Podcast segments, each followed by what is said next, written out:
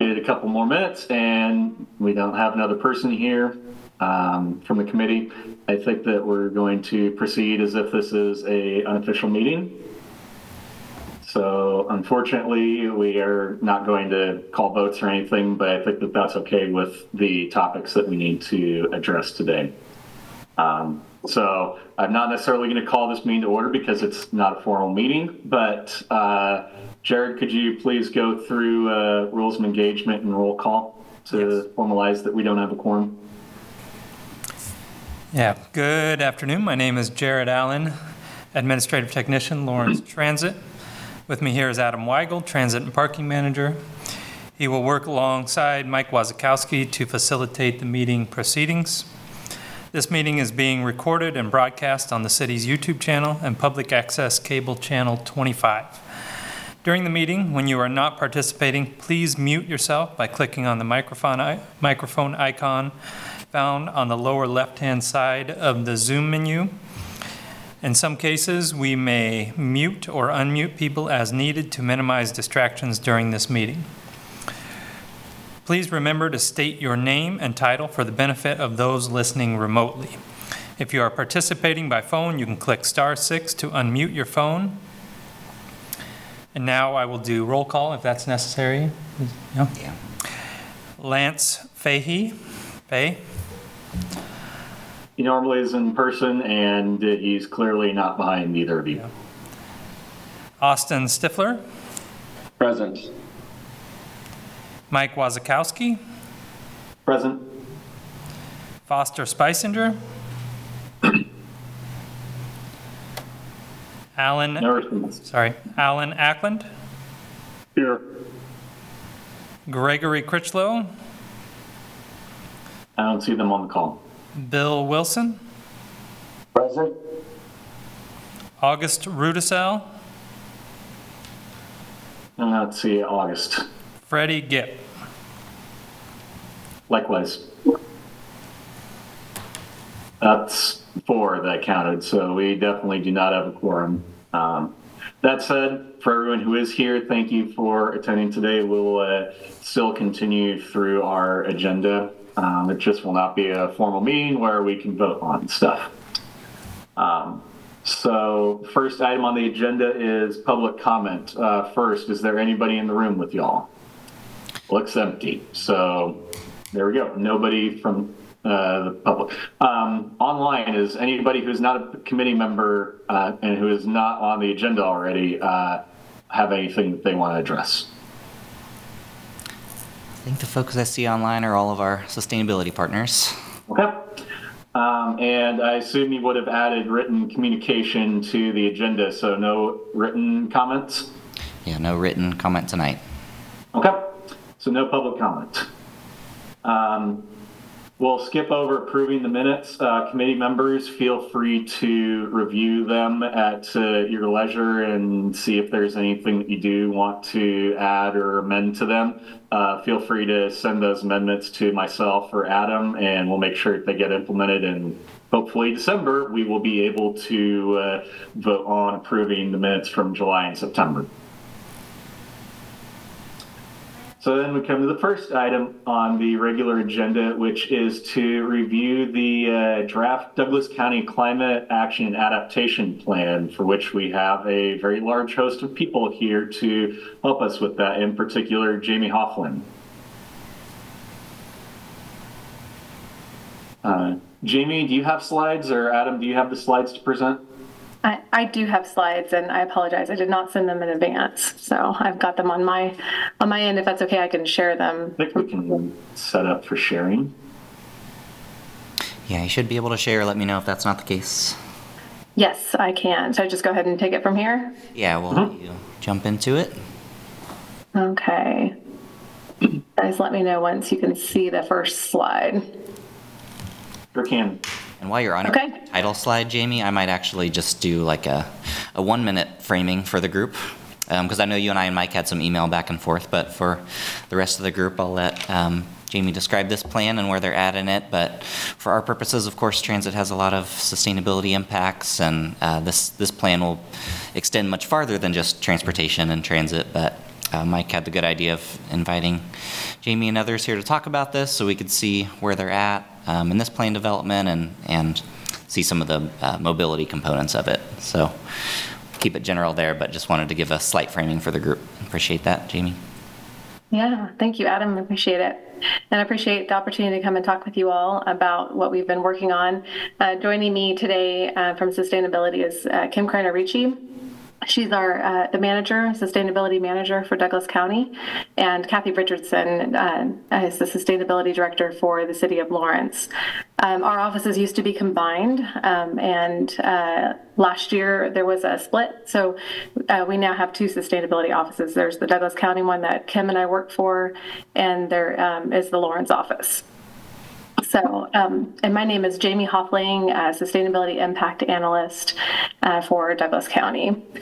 Um, so I'm going to talk to you guys. I'm going to give you a, just a kind of a quick rundown of the background of this plan, um, what charged us with, or where the origins of the plan come from, and um, I'll insert a little bit about uh, how we've gotten input from. Uh, from different people, including Adam, um, who came to a meeting and gave some input. And uh, Kim is on here to help me answer questions um, as we get towards the end. So if it's okay, I'll, I'll, I'll give a presentation. I'll make it pretty brief and then uh, give you guys plenty of time to ask questions. Uh, if you do have a question, though, as we're going along, please do uh, feel free to stop me and, and ask a question. Uh, members of the committee, of course. Okay. Make sure my slides are working here. Here we go. Okay.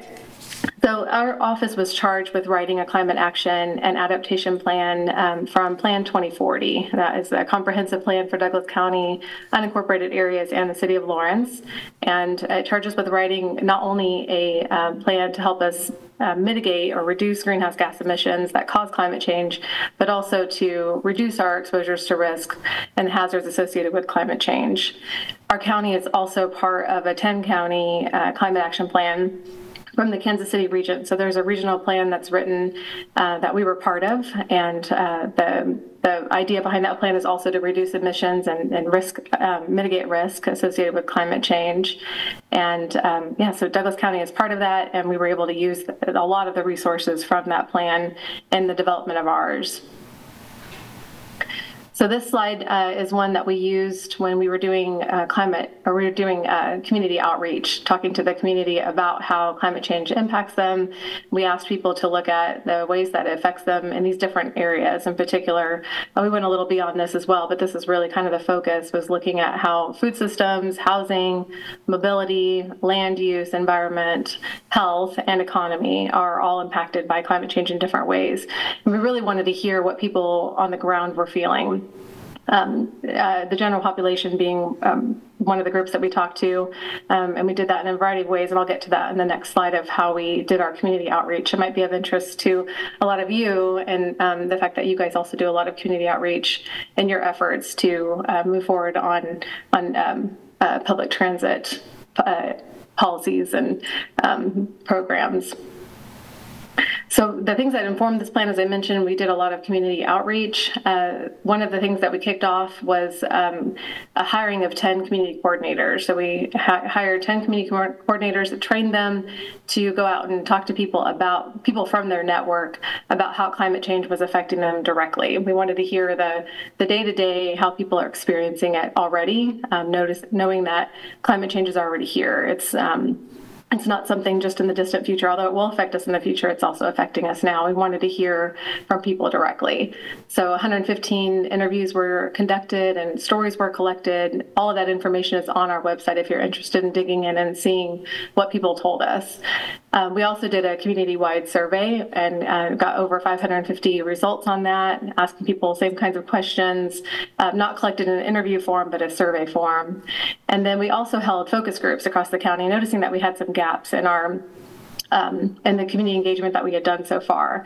Uh, we hadn't really quite gotten into Lecompton, Eudora, Baldwin City, and the unincorporated areas, and then also groups specifically being um, that we would say are targeted uh, or uh, feel the effects of climate change a little more immediate, um, such as first responders, uh, people who work in human services, and uh, the, the population that they serve, um, outdoor workers. Um, and uh, local food producers as well. We talked to a lot of different groups there, um, really trying to fill that gap and make sure that we had a good understanding of what people were feeling day to day.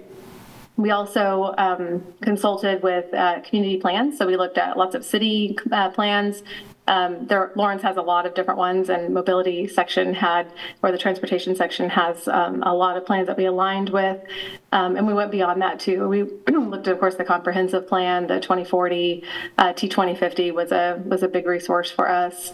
And then um, to add to all that community outreach that we did and that localized um, focus, we um, conducted the first countywide greenhouse gas inventory and uh, to see what we were contributing directly as a community uh, to uh, climate change or the, the emissions that cause it. Um, we consulted with lots of different community climate plans. There are several of these, and there's really no rubric or template out there uh, that we could really draw from. So we really had to just kind of look out there and see what are other people doing with their community uh, climate plans. There's some county ones, there's some city ones that we looked at. There's also some federal plans that I also um, added to the research as well. And then we have a steering committee um, that Mike serves on, and um, that helped the, our steering committee and the staff advisors um, group. Those two met frequently and helped us with the process development, and then also had an early look at the plans as we were drafting them to kind of see what we were direction we were going with goals and strategies and whatnot. And then uh, we also had additional staff meetings, and this is one that Adam um, participated in um, to hear about what we were kind of thinking again about um, looking at an early draft, looking at strategies we were cons- considering. And um, we met with a lot of staff because we thought it was really important to hear what's really feasible. What um, we didn't want to put a plan out there that would collect dust on a shelf. We really wanted to make sure that it would align with existing efforts and existing priorities and values um, across the county. Um, we also had working groups uh, where we checked in as well. So this is the results of the greenhouse gas inventory that we did um, as a as a whole county. Um, we looked at uh, these different sectors to see where our emissions were coming from, and it was pretty comprehensive. Um, we found that in 2021, that was the baseline year that we were looking at. Um, we had about 1.4 million metric tons of carbon dioxide equivalent uh, that we put out into the atmosphere. We can kind of expect to do that's a, that's pretty much a baseline and kind of what we do in, in general per year. And uh, given the forests and trees that we have, I don't know if, how familiar you guys are, but um, forests and trees are known for their benefit of sequestering carbon. So they can actually take some of the carbon out of our atmosphere that we put out and, and absorb it and put it back down into um, down into our soils where it can be used for, for plants um, and vegetation. Um, we have about 20% tree coverage across the county, and it absorbs, by our calculations, um, about just over 10% of what we emit. So that brings our total emissions with the sequestration benefits to about 1.25 million metric tons. if you look over on the right of the screen, you'll see uh, the different, the kind of the emissions at a glance, and see that residential energy. That's really the that's uh, what buildings are using for energy. Um, it's about a third of of our overall emissions. Transportation is a close second, and then the third one there is, is commercial energy, and it's really the um, buildings that are in the, in the commercial sector. There are other uh, factors that, or sectors that we measured as well, but they're a little bit, they're quite a bit smaller. So looking at our science-based targets, um, we wanted, we needed to, we worked with a, I forgot to mention this earlier, we worked with a third-party consultant uh, called ICLEI. Um, they're a network of local governments that are looking at sustainability priorities, and they help local governments to achieve them. Um, they helped us with this, um, they consulted us and helped us do the greenhouse gas inventory. And they also helped us with these science-based targets. So what we wanted to do is see what would happen if um, we, we looked at baseline, so we know what we actually emitted in 2021, and then we wanted to see what would happen if we didn't do anything at all um, by 2030. What could we expect with business as usual if we just kind of let things run the way that they they would without any additional local action? And um, if you look at the far right uh, of the, I can put my cursor on it.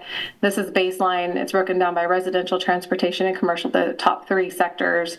Business as usual would actually come down a little bit. So even without any local action, any additional local additional action, we would start to actually see some drop. And that comes from fuel efficiency standards and other federal uh, industry standards that just kind of help bring our emissions down overall anyway.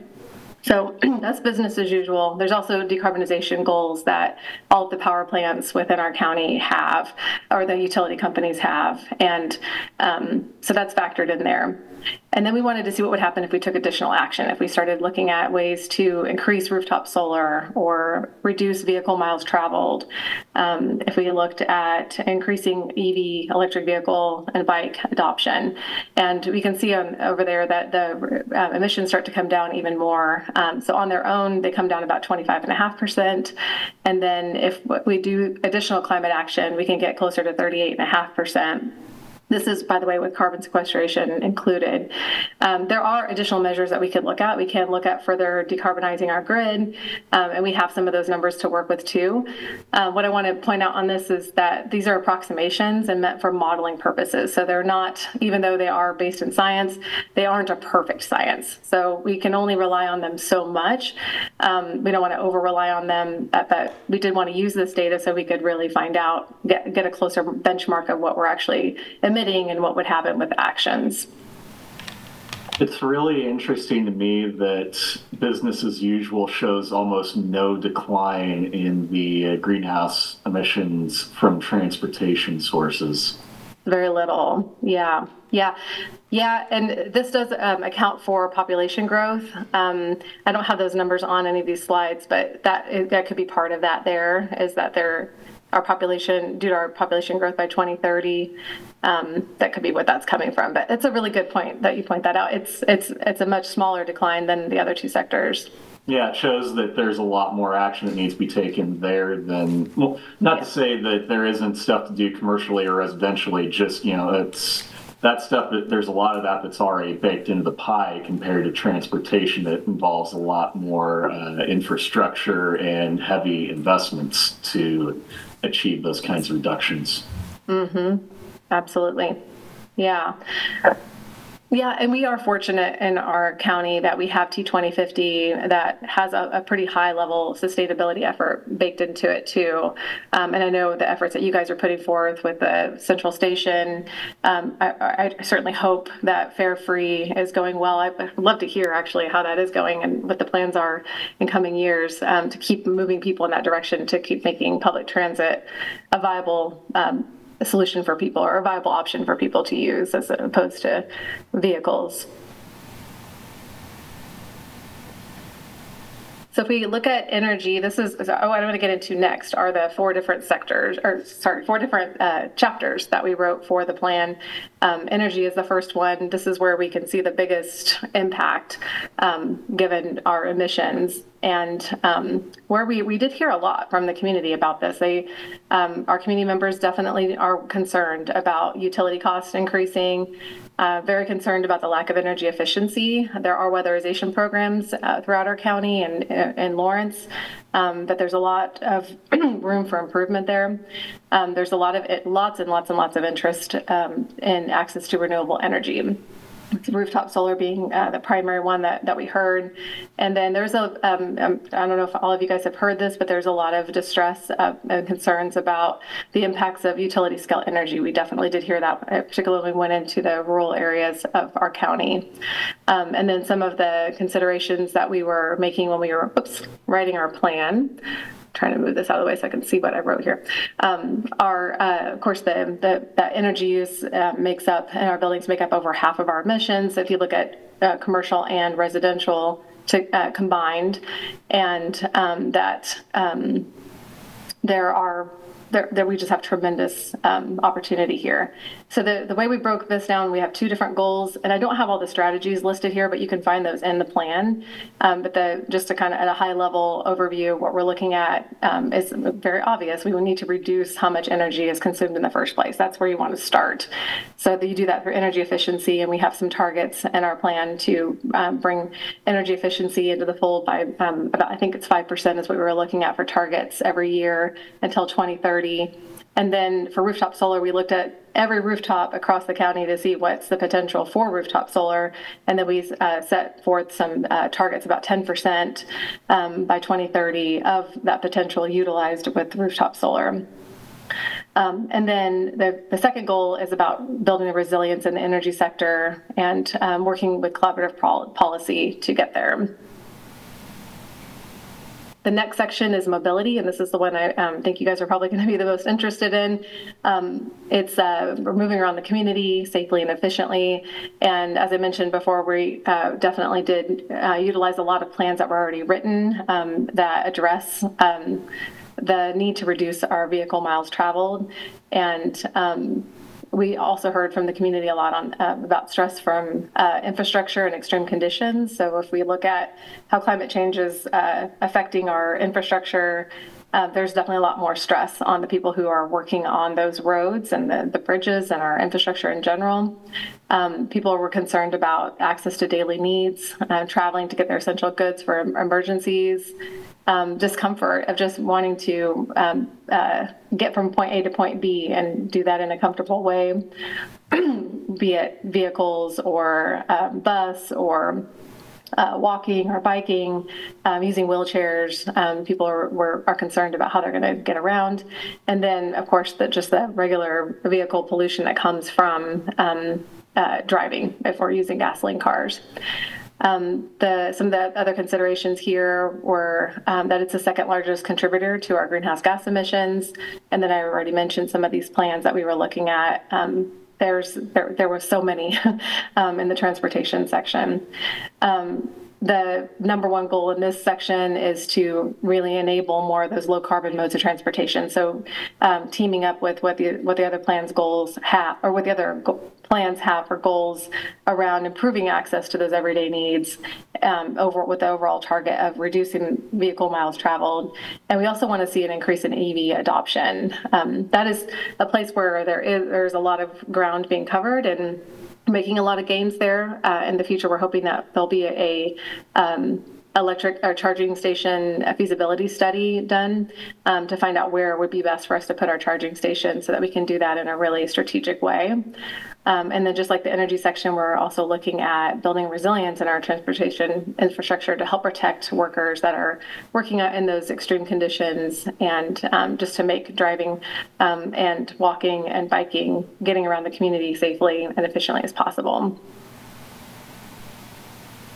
The living systems section is about balancing land use, uh, you, ecosystems, and natural functions. We heard a lot on this one um, that people were very concerned about biodiversity loss in our community and wanting us to find ways to um, account for that loss, um, to really, first of all, be able to see what the loss is, at what rate, um, and address that in, in, a variety of ways, really starting with acknowledging, just respecting that um, acknowledging that this is happening, first of all, and then also finding ways to protect it, of course, um, through conservation efforts and making sure that we are um, valuing all the different resources that come from our natural world and our ecosystems.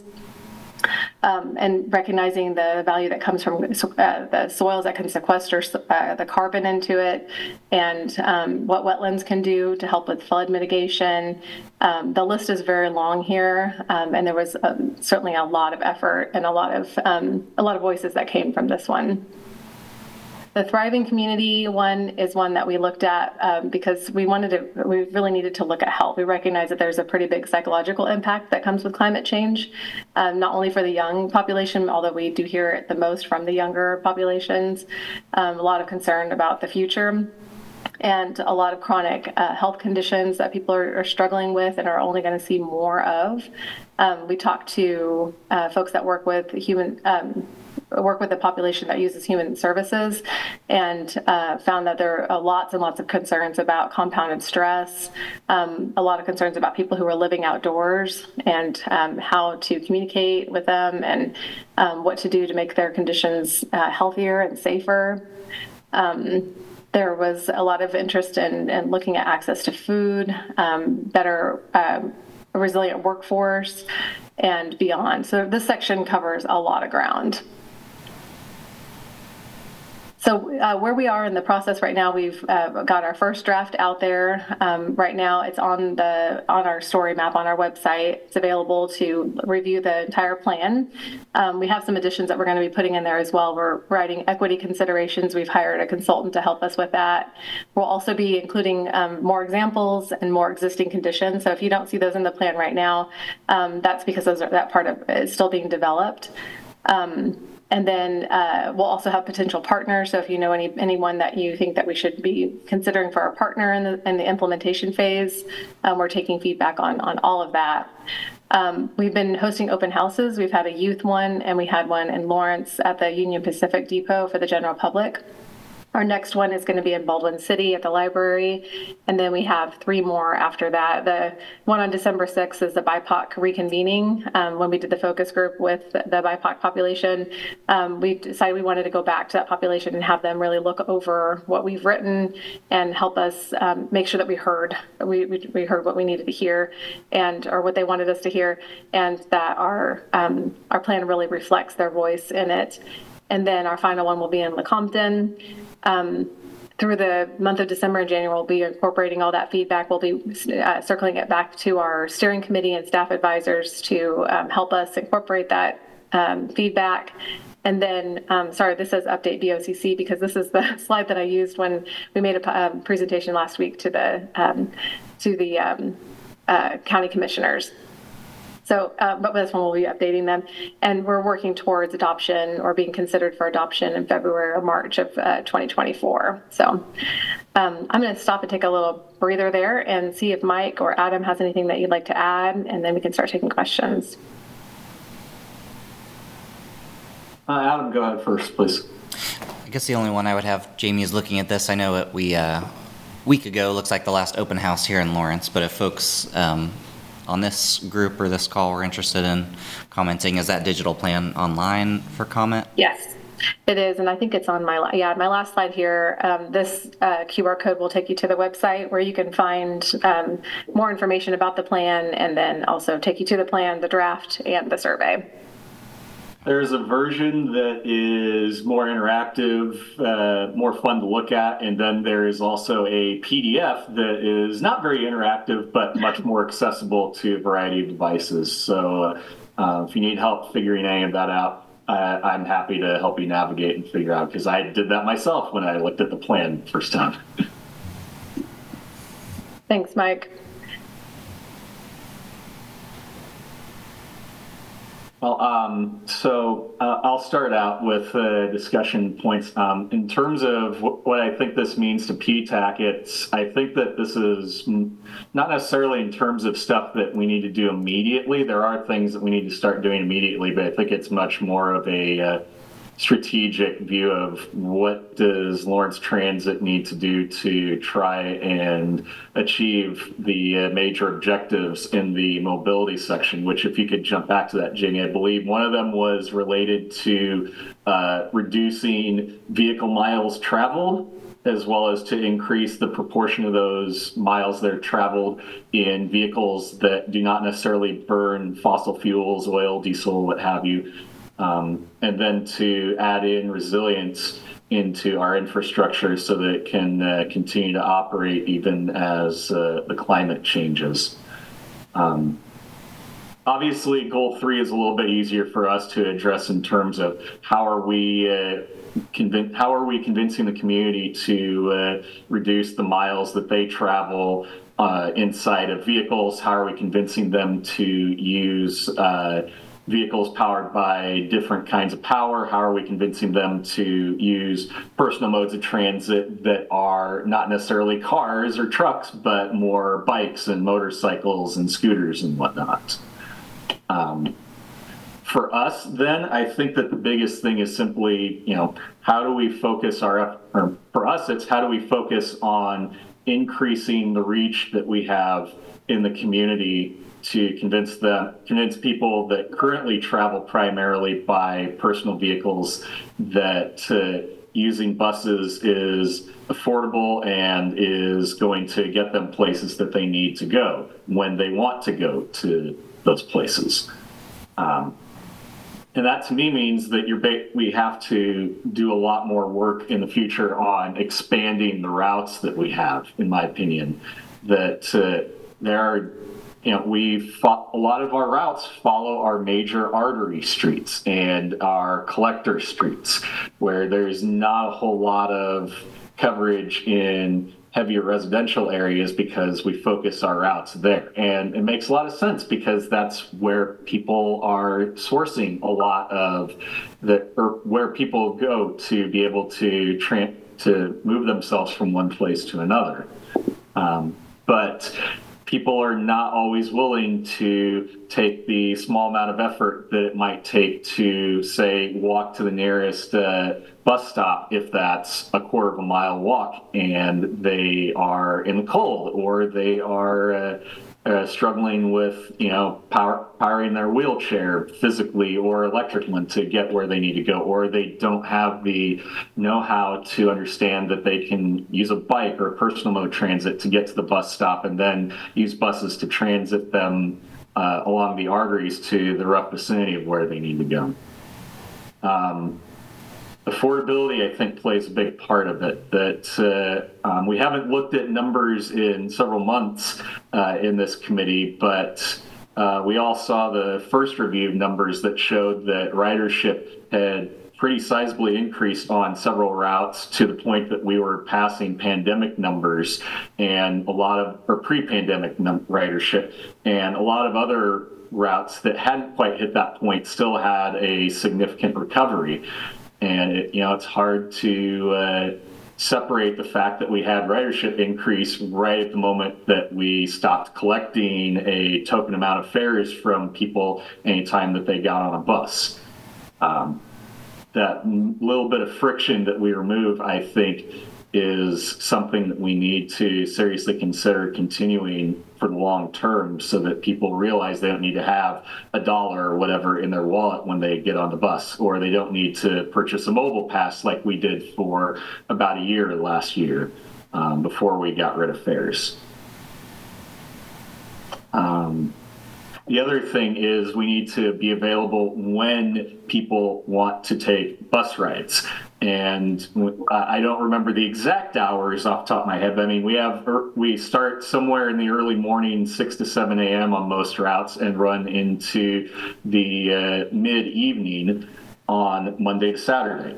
Uh, we have the micro transit now that's available for riders uh, overnight with the uh, Safe Ride replacement, and that should be expanding once we open up Central Station and fully deploy a route redesign. Um, we also have the new microtransit option that hopefully will turn out well on Sundays, which is the one day that we don't have coverage right now. Um, that you know it's people need transit roughly 168 hours of a given week. So the more that we can get our transit system to that level of service providing people options during uh, times when we don't currently serve today i think that will convince people more to uh, use our right use our system um, that said, I've monopolized a lot of time here, so uh, committee members and anybody else who is on the call, uh, if you have any insights that you'd like to add or questions, comments, concerns, uh, I'd like to open the floor for you. I just want to make a, this is Mark Margareta from KU. Uh, just want to make a quick correction, Mike. Uh, the new on-demand replaced Nightline. Safe Ride still exists for KU students. Thank you for that clarification. Appreciate that, Margaret. They're both awesome. Mm-hmm.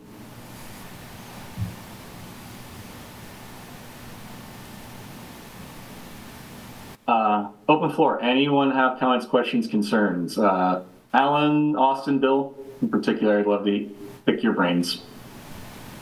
Go ahead, Austin. I saw you raise your hand. Hello, Austin Stifler, PTAC member here. One thing I'm just curious about with the mobility portion of this plan would be increasing EV adoption. Of course, in the public transit sector, one of the kind of big hurdles to that is increasing electric grid infrastructure to allow for charging of, of vehicles, whether personal or, public. Um, it's just kind of curious of how that works in tandem, in your opinion, um, with regard to kind of developing that infrastructure and simultaneously reducing its fossil fuel vehicle utilization and also trying to reduce some dependency on fossil fuels within the power grid itself.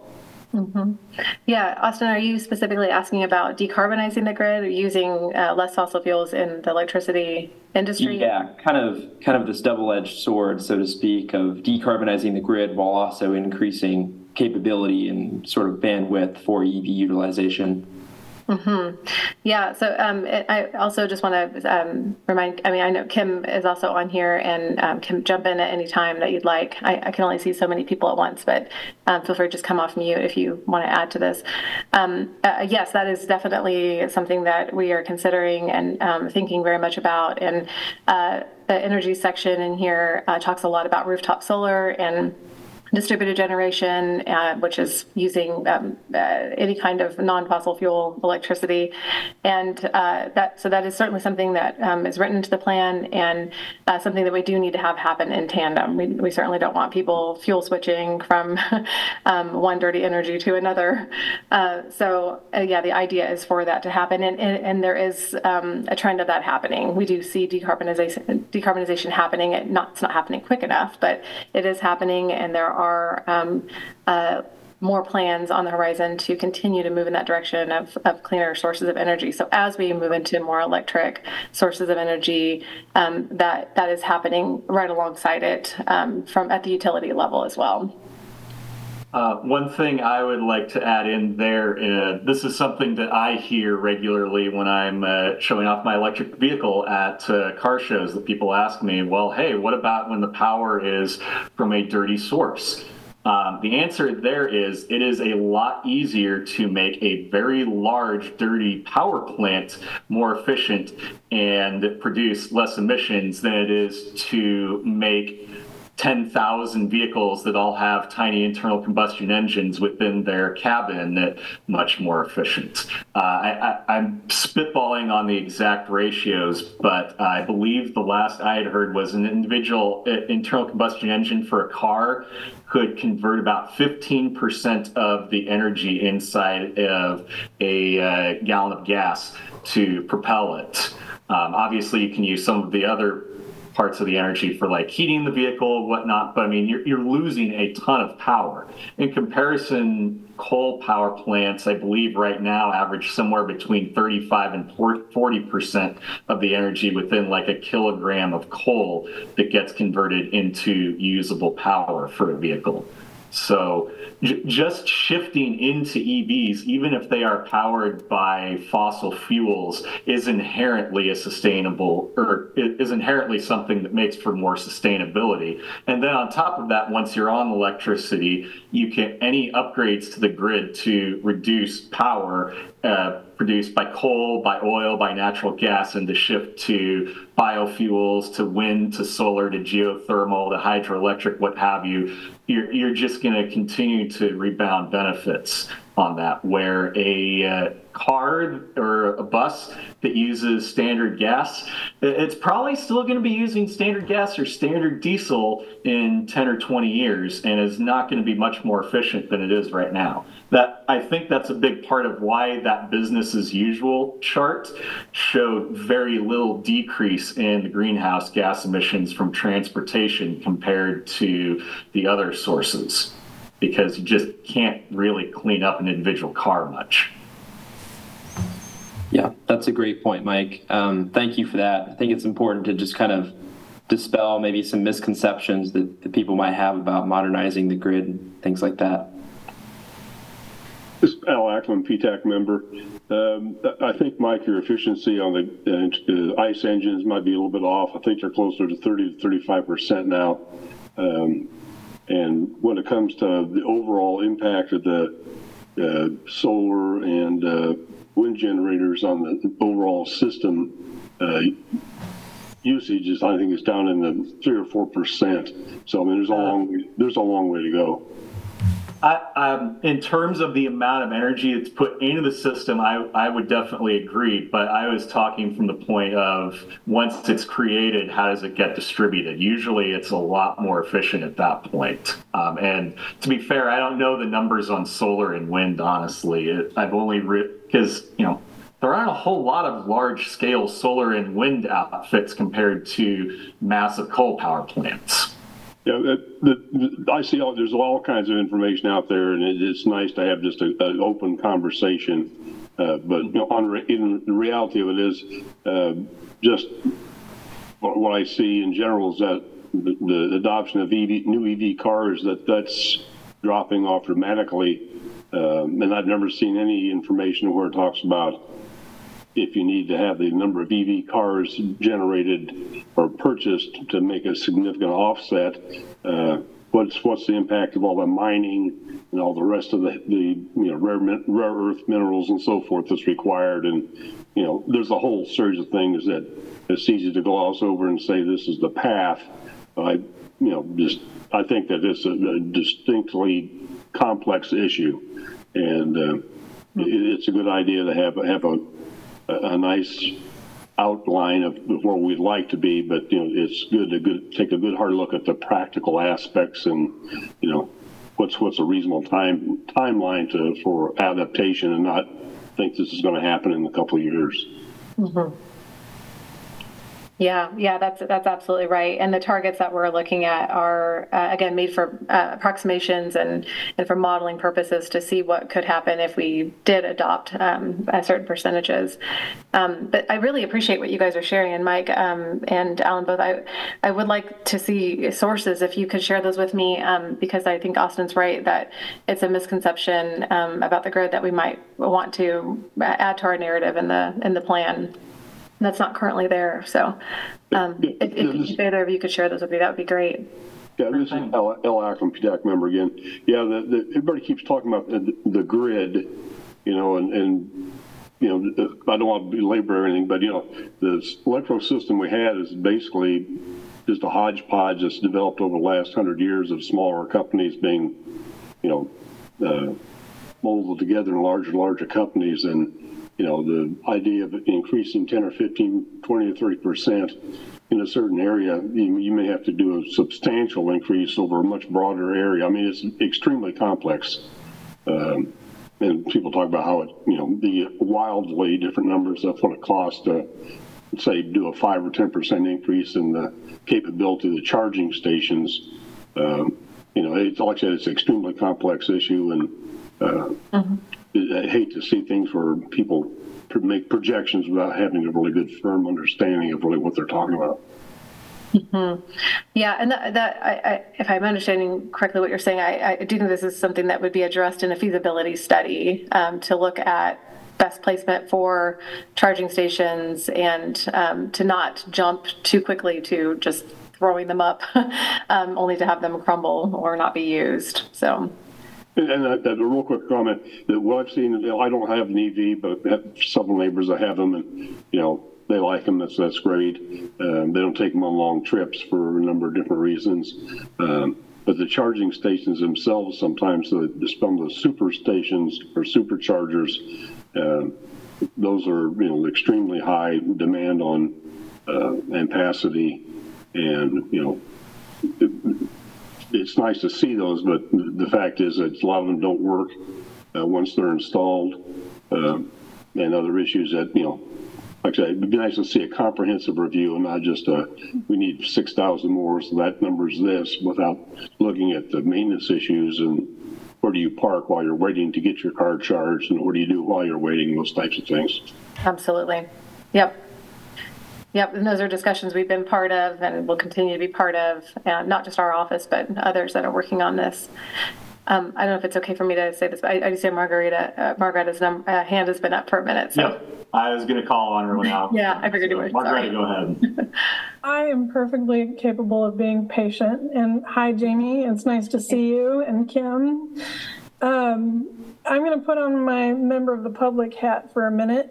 Um, I am live in a townhome complex, and so this, uh, you know, if I were ever in a position to consider adopting, uh, buying an electric vehicle instead of a gas-powered vehicle, there's nowhere for me to put any charging anywhere near my parking space without it being the complex's responsibility. So I'm curious if there's any aspect of this that builds in how to promote EV adoption within um, communities in the town, like apartment complexes and uh, town, our homeowners association, uh, the townhome complex.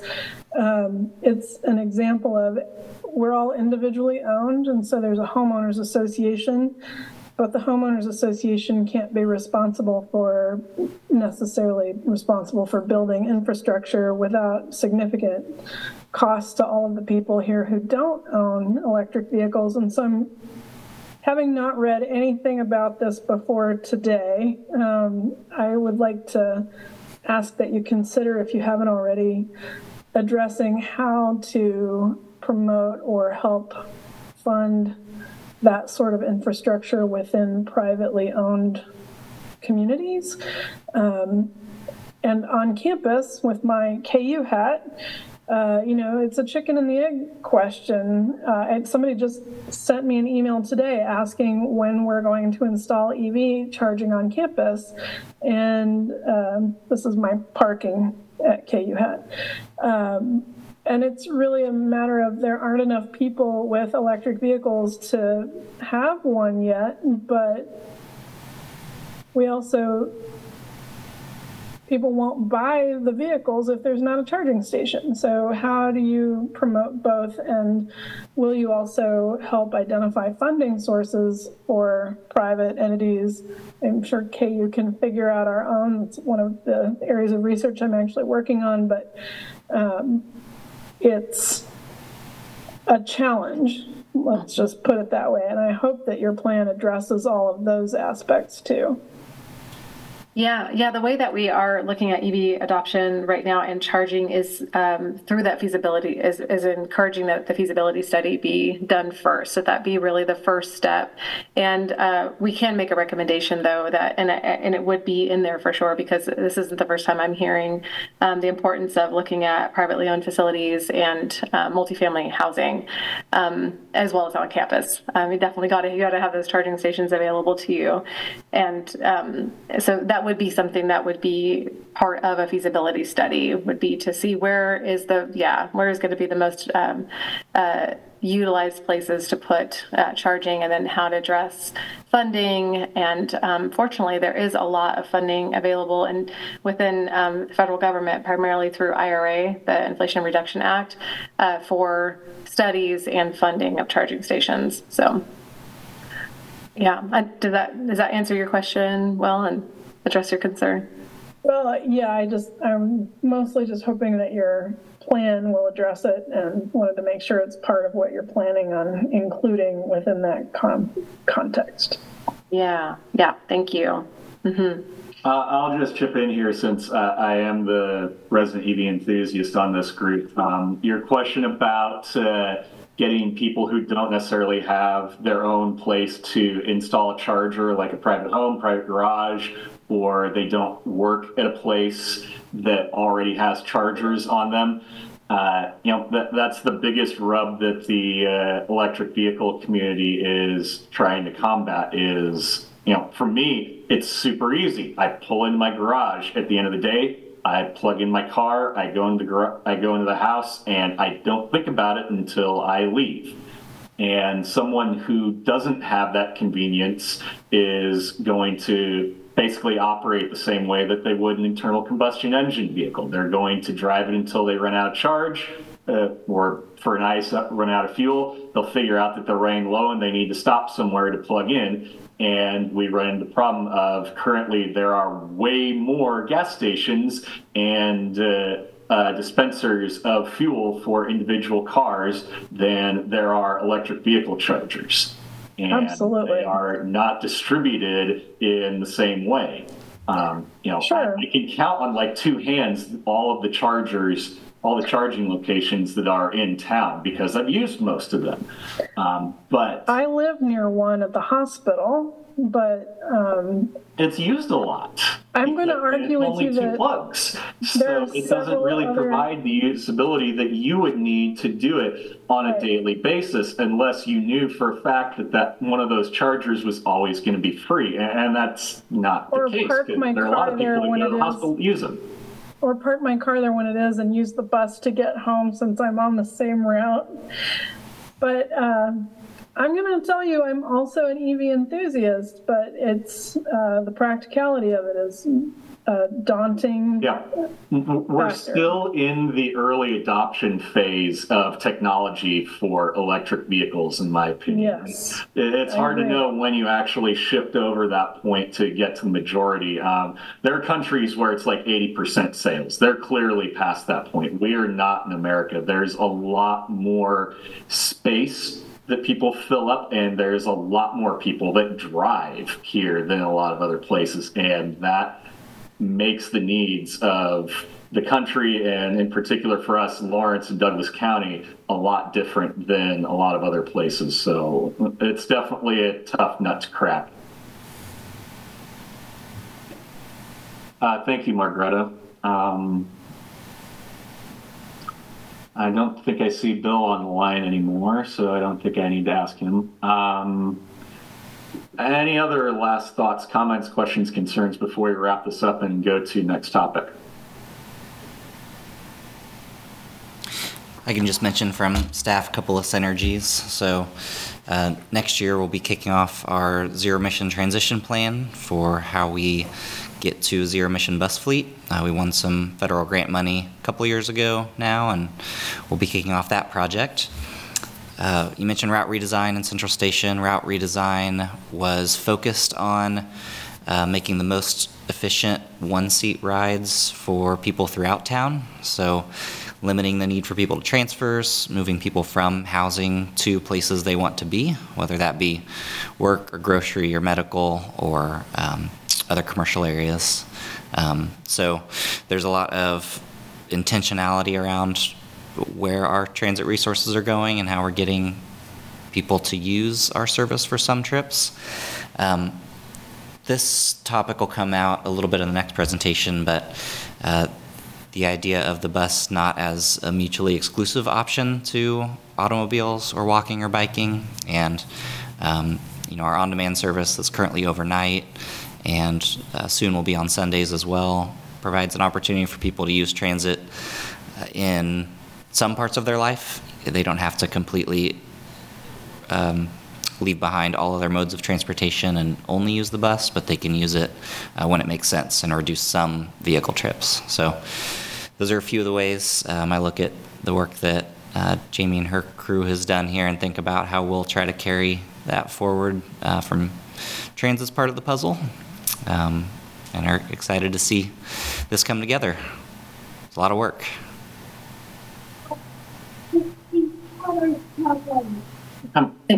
Thank you so much, Adam, for, for pointing those out. I did jot those down. I might ask um, to, but I might follow up with you to make sure I get them um, uh, correct. And uh, because I think that that should be put in the plan as well, that there those alignments are are there. Absolutely, yeah. Yeah, I wanted to um, piggyback on that a little bit. Kim Kreiner Ritchie, Sustainability Manager for Douglas County. Um, just wanted to acknowledge that um, Adam's contributions and Adam, your staff. I know you met with Jamie early on and um, voiced some some of those alignments and even more um, in the process of developing this. And so I think looking for those ways that we can acknowledge like work in progress or um, commitment, you know, commitments happening that that this plan aligns with um, in ways that they're not, you know, because there are. You mentioned like the um, bus electrification. That's you know a goal that you have um, that might not necessarily be a line strategy in here, but we can elevate as something that the community is already doing. That's um, acting in progress of this. And so yeah, so. Um, think Jamie already said it, but getting back with you guys at some point just on how we can craft that into the plan sounds like sounds like a good idea. Sure, yeah. So thanks, thanks for that, Adam.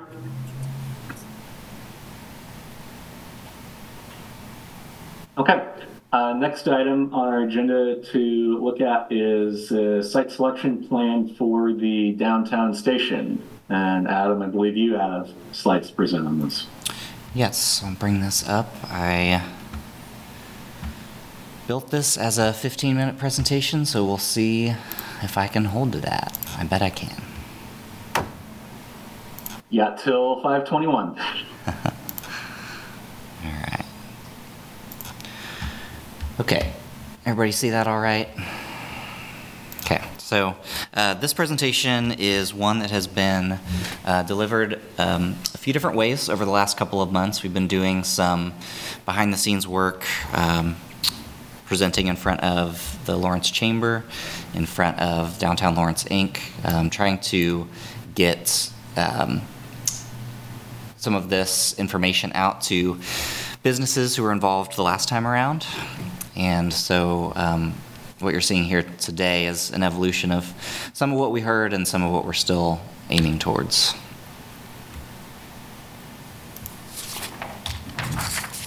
Okay, so wanted to uh, frame the purpose of this project. So one of the things we've been hearing is um, is surprise at the fact that a downtown station project is still on our books.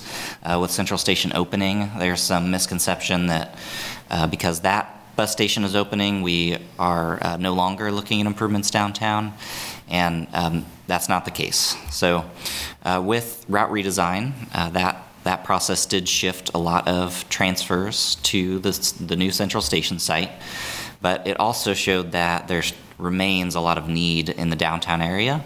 So, with or without any improvements downtown, we'll continue to have five routes that serve the area. Uh, there's lots of people who live um, and work or shop in this area. Uh, people aren't only transferring to buses down here, they're, they're going to and from places in this area. So the idea of this project is to provide additional comfort and convenience, trying to make it a more viable option for people to travel to and from this area. Notably, this project does not include the scale or amount or all the types of improvements that Central Station has. We're not including an entire building and customer service and indoor lobby and all of that work. But what we are wanting to include and what we need to include for good operations is what we've called out on the right side of this screen. So I included a picture of what today's setup looks like. It's the current um, sidewalk that's across from the Lawrence Public Library. We call this the platform, even though it's a simple uh, public sidewalk. But uh, this platform really lacks some core things of a good uh, transit operation. We do not have individual bus bays, so it's unpredictable where a bus route might be given on what order they pull into the space. Very minimal weather protection, uh, minimal seating. Uh, there are no driver restrooms. Right now, drivers use the library, but we operate outside of public library hours. And there's, there's not uh, technology that allows people to know uh, when the next buses are departing. So uh, the bottom picture is one of Central Station. We've called out what those elements look like, so what we're talking about when we talk about downtown station improvements. Uh, you see the weather protection, the large canopy that covers the Sawtooth Bus Bay. Maybe a little harder to see, but there is uh, seating uh, that's called out with uh, wind block uh, shelter, glass panes and also a space where there will be a digital sign that indicates uh, what route serves that bus bay and when it's next departing. The restroom photo at the bottom left is uh, a type of restroom that's in another community, um, yet to be determined exactly what ours might look like, but something similar to this, which would be um, kind of a standalone restroom facility for drivers. There are a few concerns that have bubbled up more frequently from people who are concerned about us um, moving forward with improvements downtown. Um, the first one I've listed is the perception that few people ride the bus. So, is it worth the amount of space we would need for improvements downtown uh, when that space could be used for other things? We hear about parking a lot, uh, but but uh, other items come up as well. So, notably, we have um, about 561 daily boardings that occur um, throughout 2023. That's been our average daily boardings at our current platform across from the library. Um, the next concern we hear a lot is that uh, transit feels unsafe because of perceived rider behaviors. So uh, people aren't sure about um, who's riding the bus and how those folks will act if they were to be near a downtown station or on the bus. And so, a couple of things related to that concern is uh, this group helped usher through some improved rider suspension policy that does give us a good framework for how we address um, negative behaviors, unsafe behaviors that can happen on the bus. So that has been in operation since June of this year and is going pretty well. We're working through um, you know things as they come up, and that's been a helpful tool. We are also developing a Central Station Code of Conduct, um, which will provide clarity on what is and isn't allowed at the Central Station site. Uh, the Lawrence Public Library recently developed a code of conduct for the building and the lawn adjacent to the library, and we're modeling ours off of that. So um, these two tools provide good guidance for how we um, regulate and respond to behaviors that uh, we do not want. You know, we need and want our system to be safe for anybody trying to access it. We have middle school age kids riding the bus, and we need uh, the system to be safe for them as well, traveling alone. So, something we care about, something we certainly want to address when it happens, um, and there is this perception. Third concern that we have heard is that uh, transit riders themselves are less likely to be using buses in the downtown area because they um, are unlikely to live, work, or shop in that area. One of the ways we've been, um, you know, that that's an anecdotal thing that we hear. We're not uh, aware of any actual survey work that anyone is doing to understand, um, you know, what mode of transportation people use when they're accessing uh, places downtown. Uh, so one of the ways we're addressing that is we've been doing interviews with our riders. Uh, we've been having a few staff members go out and talk with people who are on our buses and in the downtown area and talking about who they are and what they do and, and where they're headed. So um, what you see on the right side is a handful of pictures from folks that we've talked to. We'll be uh, releasing more information um, um, about some of our riders and what they're doing and who they are to help help the general public understand that, that really the cross section of writers are people doing a whole lot of things, and that also includes living, working, and shopping downtown. So, the, the framework for this discussion will really look at uh, what we did before back in 2021 when we were seeking um, approval from the City Commission on concept plans, site selection for downtown what some of our, our shared values are that we that we do care about safety in downtown, we care about economic development in downtown, and then also um, kind of what our plan forward looks like. So in 2021, we did rely on a lot of prior work about site selection. There was uh, 2014 and 2018 studies that looked at um, what would a station look like. That those studies ultimately led to what is being constructed out at Central Station. Um, but it did evaluate sites that, that the city owned, things like parking lots.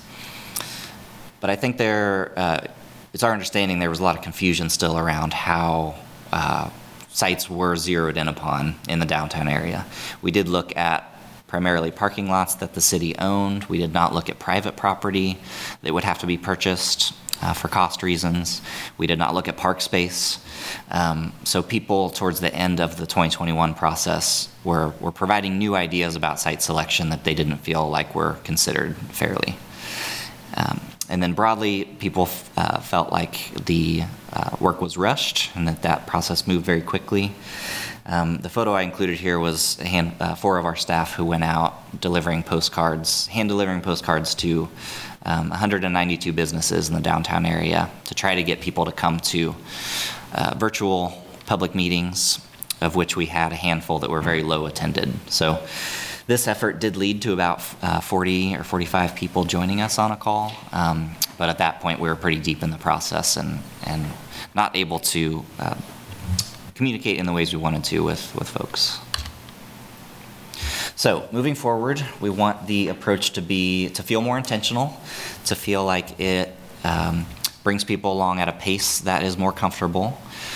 Uh, we've broken this up into a few different phases. So the first phase is to establish a steering committee that will include voices that represent very different perspectives. That was something we struggled with last time was we would have a meeting that had a lot of um, concerns about transit from a business owner, downtown uh, resident perspective, and a few or no uh, riders.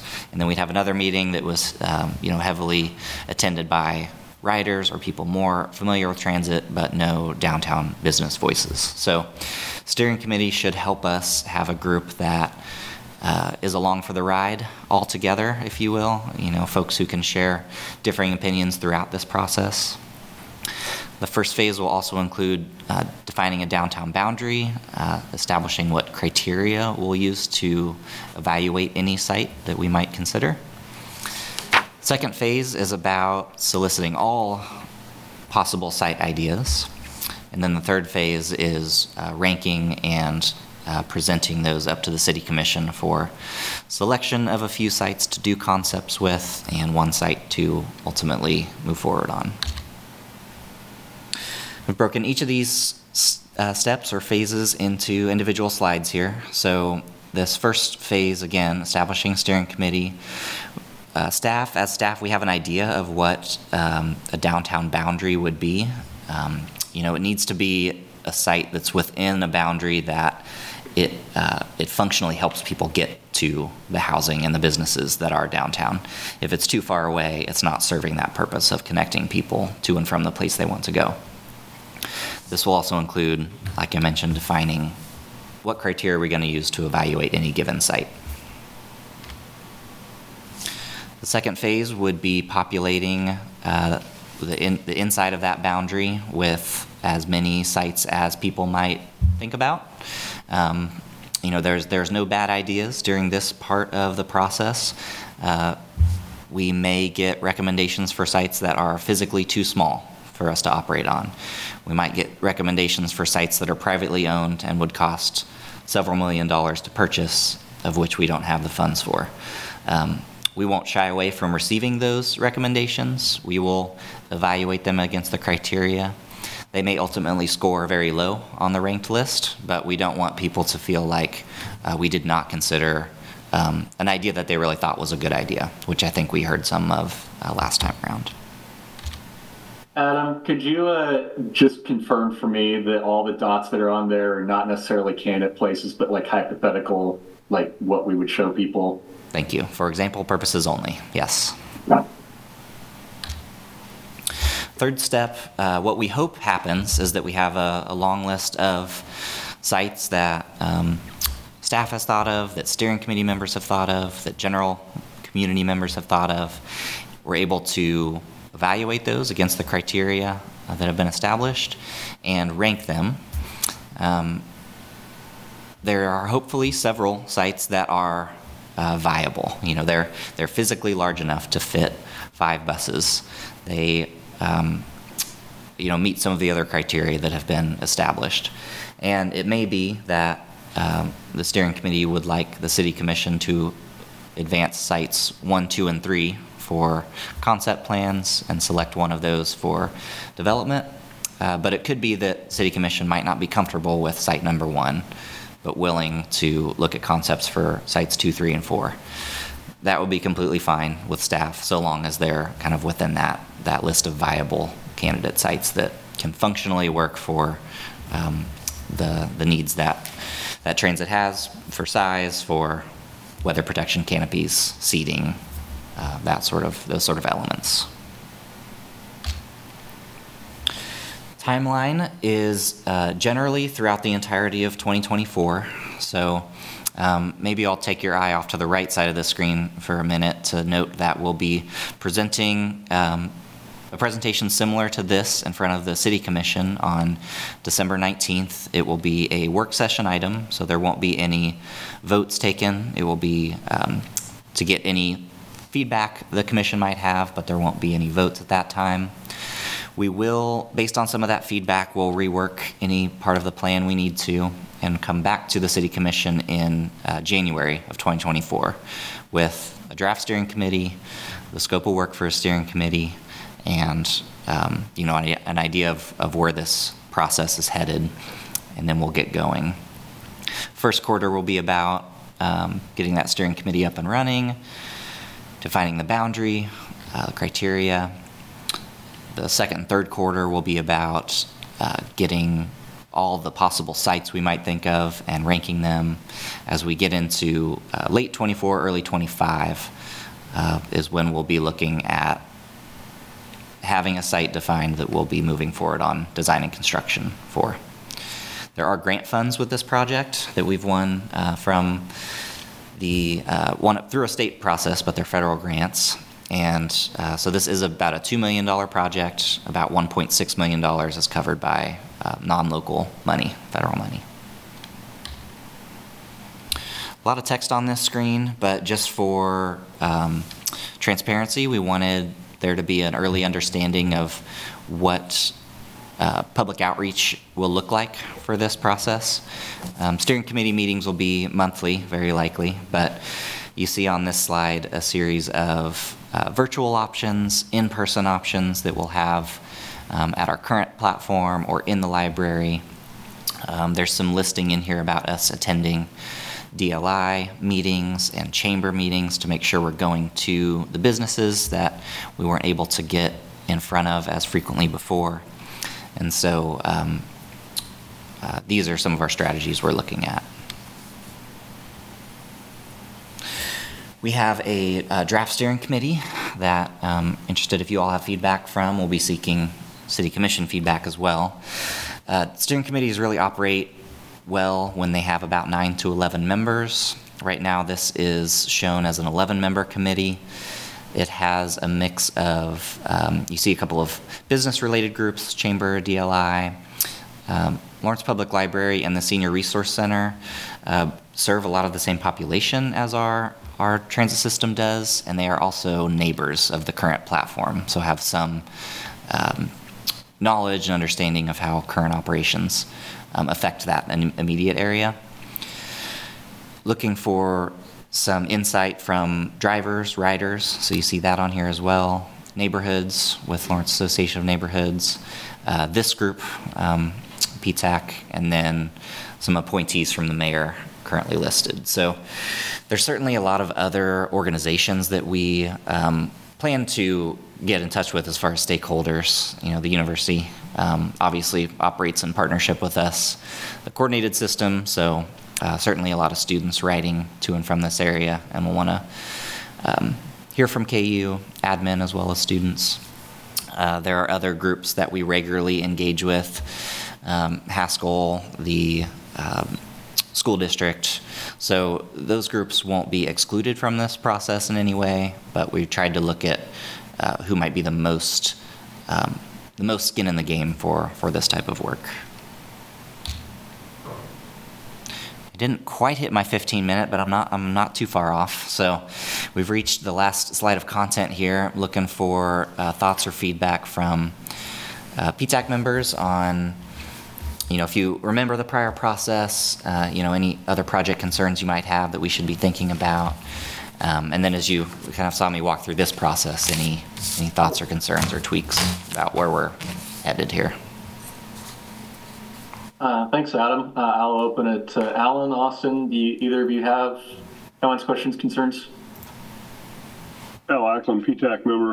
Um, Adam, uh, are you going to check with the first responders also?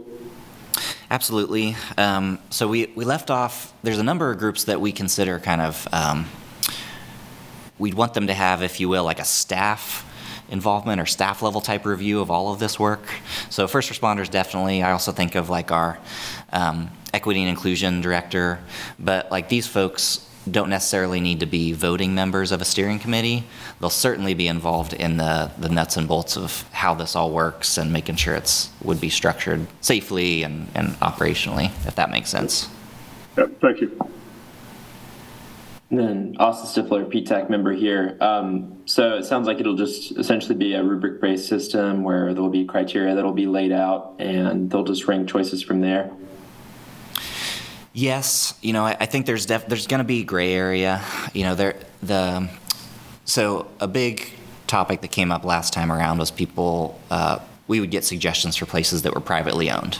And there's nothing that, uh, from a transit operations perspective, would prevent us from doing that, save that some of those properties in the downtown area are going to cost three to five million dollars to purchase, and we don't have those funds. So if, if that's a strong desire from the community at large that a current privately owned site is the right place for transit to be, um, and the public agrees that it's a good use of money for the city to buy that property for this type of use, we're not opposed to that, but it, it, it needs to be on the criteria list as a consideration. Um, so I'm not, I don't know if I have a completely clear picture in my head, Austin, of what that looks like, but we'll have to note, or at least have part of that criteria mention that, you know, this site is privately owned, this one's not. Um, so that that's part of the consideration for, for city commission. Awesome. Thank you, Adam. Park space might be another, you know, people recommended um, portions of Watson Park or South Park, and I think there'd be some community dialogue on if we'd, as a community, be willing to carve out portions, like lose park space for transit. Is that a thing we're willing to do? You know, lose parking lot for transit, is that a thing we're willing to do? There's, there's gonna be a lot of uh, opinions about that, but we need to lay it out on the table. And that's a good point as well, because then there's kind of compensatory factors of obtaining additional parking then also costs money to procure space to do so. Yeah. So some of those criteria isn't really going to be pass fail. It's just going to be, it is what it is. Do we, you know, do we value it in certain ways or not? Uh, to me, uh, I think there's really three different kinds of criteria that you need to consider. One is, yeah, your pass fail kind of stuff. Like if, if, if we're saying that it needs to have the space for five bus bays and there's only four space for four buses to go there, uh, there ain't anything in the world that's going to make that a viable option. Um, there may be other things that we set an objective standard on an objective um, sorry, I'm trying to use my Army terminology there, and it's probably not good. Um, we use the terms objective and threshold as uh, requirements for different things, where the threshold is the level that you say is minimally acceptable, and then your objective is, well, what are you actually trying to do? So it may be that four bays is actually viable, but it's not really the best situation, and then five is what we ideally are aiming for. Um, no, oh gosh, what was the last thing I was trying? The, the last category would probably be things that are more mushy in terms of determining is this really a good thing, is this really a bad thing, and uh, and people may have uh, different perspectives on whether they're good or bad. Um, whatever we use with any of those classes, uh, ideally, I want that information that feeds those metrics to be as um, objective in terms of not subjective as possible. Um, so, like, if we're saying, like, is there sufficient park space nearby? It shouldn't be a survey question of is, is there enough park space near here? It should be uh, how far away is the nearest park from here? How far is the nearest bench that people can rest at near near here?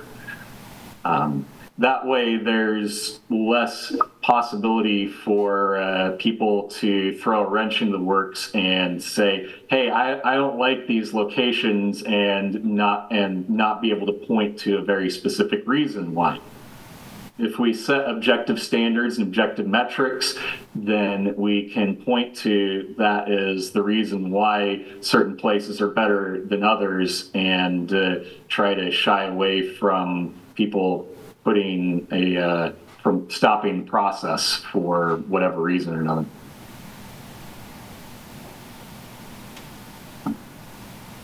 Is there anybody else who'd like to chip in here? Okay. Um, thank you for that presentation, Adam. Um, hopefully, our working session with the commission goes well next month. Uh, we are past 5:30, so I'll go very quickly on the rest of the stuff. Um, well, Austin, you're the only other PTAC member here. Um, anyone who wants to uh, add something to our agenda, public comment, work sessions, whatever, feel free to email Adam, myself, or Lance Fahey. We will absolutely uh, discuss those work items when uh, it's an appropriate time to. And uh, usually it's, you know, the next meeting is the most appropriate time to. So please bring that stuff up. Um, I'm guessing there are no other items from PTAC members. Uh, Austin, uh, give you a moment. Shaking your head no. Uh, transit staff items, then, Adam, is there anything that you want to bring up from transit staff items quickly? Yeah, it's a long list here, but I'll be brief. Uh, Central Station still on track to be operational January 2nd, 2024. Uh, we should, we're in the punch list stage right now, finishing up little odds and ends. Um, we should hopefully be able to start working out of that building before Christmas is the plan. Uh, a few different things have to happen for that to work, but we're in good shape. Uh, We'll have a press release about new branding bus wraps, but I wanted to point out that should have been 2023. So here in the next uh, couple of weeks, they'll, some of that work will start. Um, That was another grant-funded project, so there will be new bus artwork on most of our buses. Uh, Another bus project is some digital signage that will start going in uh, early next year. I had mentioned the zero emission plan that will start next year, and we just had the downtown station presentation, so that's what we're looking at. Uh, I'd love to hear more about the transition plan as uh, that gets fleshed out. Um, everything else, thank you very much for providing those updates. Um, I am guessing nobody else has anything they want to bring up uh, because I've given everyone sufficient op- opportunity for that. Our next meeting is scheduled to be held on December 11th. And uh, hopefully, uh, we will have a quorum and we can uh, have official business at that point. Um, thanks everyone for attending today. And uh, we're not formally adjourned because we're not in the meeting, but we are adjourned. So have a great night. So thank you, especially to Jamie and Kim.